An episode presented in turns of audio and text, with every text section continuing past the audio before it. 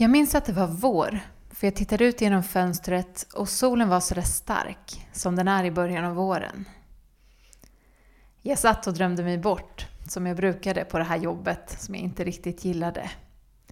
Eller det var inte egentligen fel på jobbet, det var faktiskt ganska kul.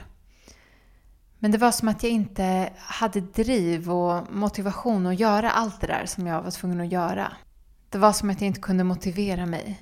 För att jag ville helt enkelt inte. Men jag trodde att jag ville.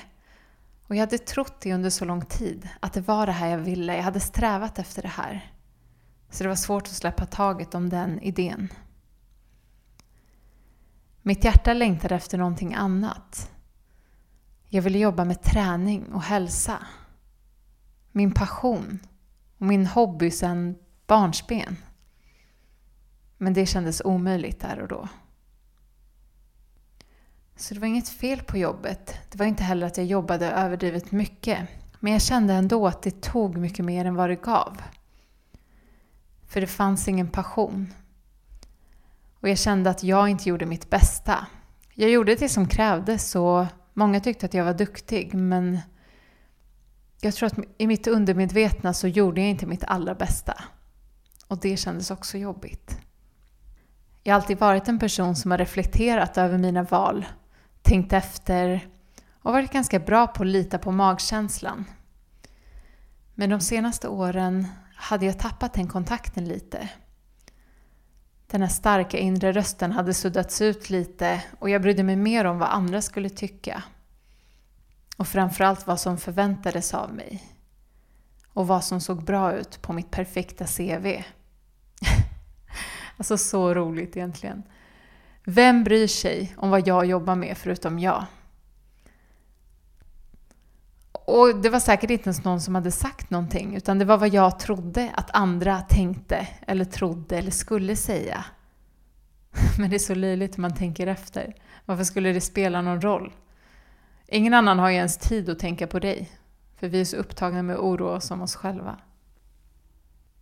Och det här skavet blev tydligare.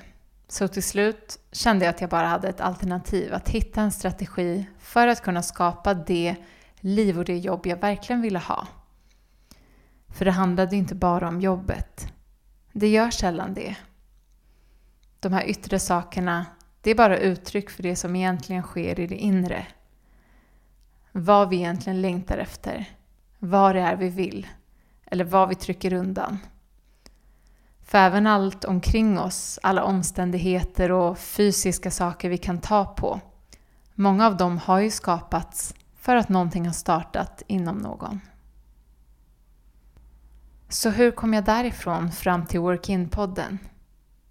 Ja, jag lärde mig igen att lyssna på den där rösten. Och jag har nu sedan tio år tillbaka jobbat med att coacha människor till bättre hälsa. Jag jobbar som personlig tränare, som yogalärare och coach inom mindfulness. Jag håller events, retreats och kurser inom träning, yoga och meditation. Work-In är min digitala träningsstudio för träning av de mentala och själsliga musklerna. För jag vet att vi kan träna dem, precis som de fysiska musklerna. Om du vill få starkare ben eller bättre kondition så vet du vad du ska göra. Du behöver träna, du behöver kontinuitet och du behöver fortsätta och inte ge upp när det känns som mest utmanande, för att det är då du blir stark. Men du behöver också förankra dig i ett varför. Och det är inte alltid lätt, men ju mer vi tränar, desto starkare kan den här kontakten till vårt inre bli, så att vi kan leva livet på våra egna villkor. Så även om vi tappar bort oss ibland och inte hör den där rösten, eller kanske till och med ignorerar den, så vet vi att vi kan fånga upp den igen om vi bara tränar. I Workin-podden samtalar jag med personer om precis det här. Den inre träningen, work-in och hur vi kan skapa mer kontakt till oss själva. Hur vi kan leva lite mer utifrån hjärtat, även när livet utmanar oss. För det viktigaste för mig, om jag får bli gammal och se tillbaka på mitt liv, det är att känna att jag levde verkligen fullt ut. Varmt välkommen hela vägen in.